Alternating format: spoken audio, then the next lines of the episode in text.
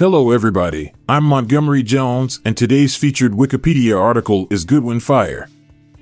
The Goodwin Fire was a wildfire that broke out on June 24, 2017, near Mayer, Arizona, in the United States. It burned 28,516 acres, 115.5 square kilometers, and destroyed 33 homes, causing approximately $8 million in damage. Over 500 personnel were involved in fighting the fire, with support from 21 aircraft and 44 fire engines.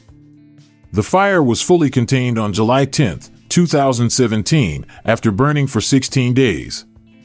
The fire was believed to have been started by an illegal campfire in the Prescott National Forest. It quickly spread due to the high temperatures, low humidity, and strong winds. The flames threatened several communities, including Mayer, Dewey Humboldt, and Prescott Valley. Evacuation orders were issued for over 1,500 homes, and over 4,000 people were displaced.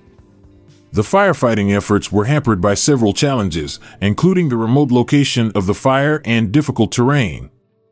The hot and dry conditions also made it difficult to contain the flames, which were fueled by the surrounding vegetation. However, the efforts of firefighters eventually paid off as the fire was gradually brought under control. The Goodwin Fire was also notable for the amount of resources that were deployed to combat it. Over 2,000 fire personnel were involved in the firefighting efforts, including crews from several other states. The firefighting efforts were also supported by a number of government agencies, including the United States Forest Service and the Bureau of Land Management. In addition to the damage caused to homes and property, the fire had a significant impact on the local wildlife and ecosystem.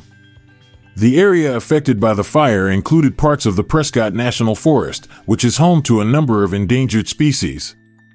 The fire also destroyed large areas of vegetation, which could take years to regrow. Overall, the Goodwin Fire was a significant event in Arizona's history and demonstrated the challenges of fighting wildfires in remote areas. Despite the damage caused by the fire, the efforts of firefighters and other emergency personnel saved many homes and prevented further harm to the local ecosystem. I'll be back this time tomorrow with another featured article. Thank you for listening.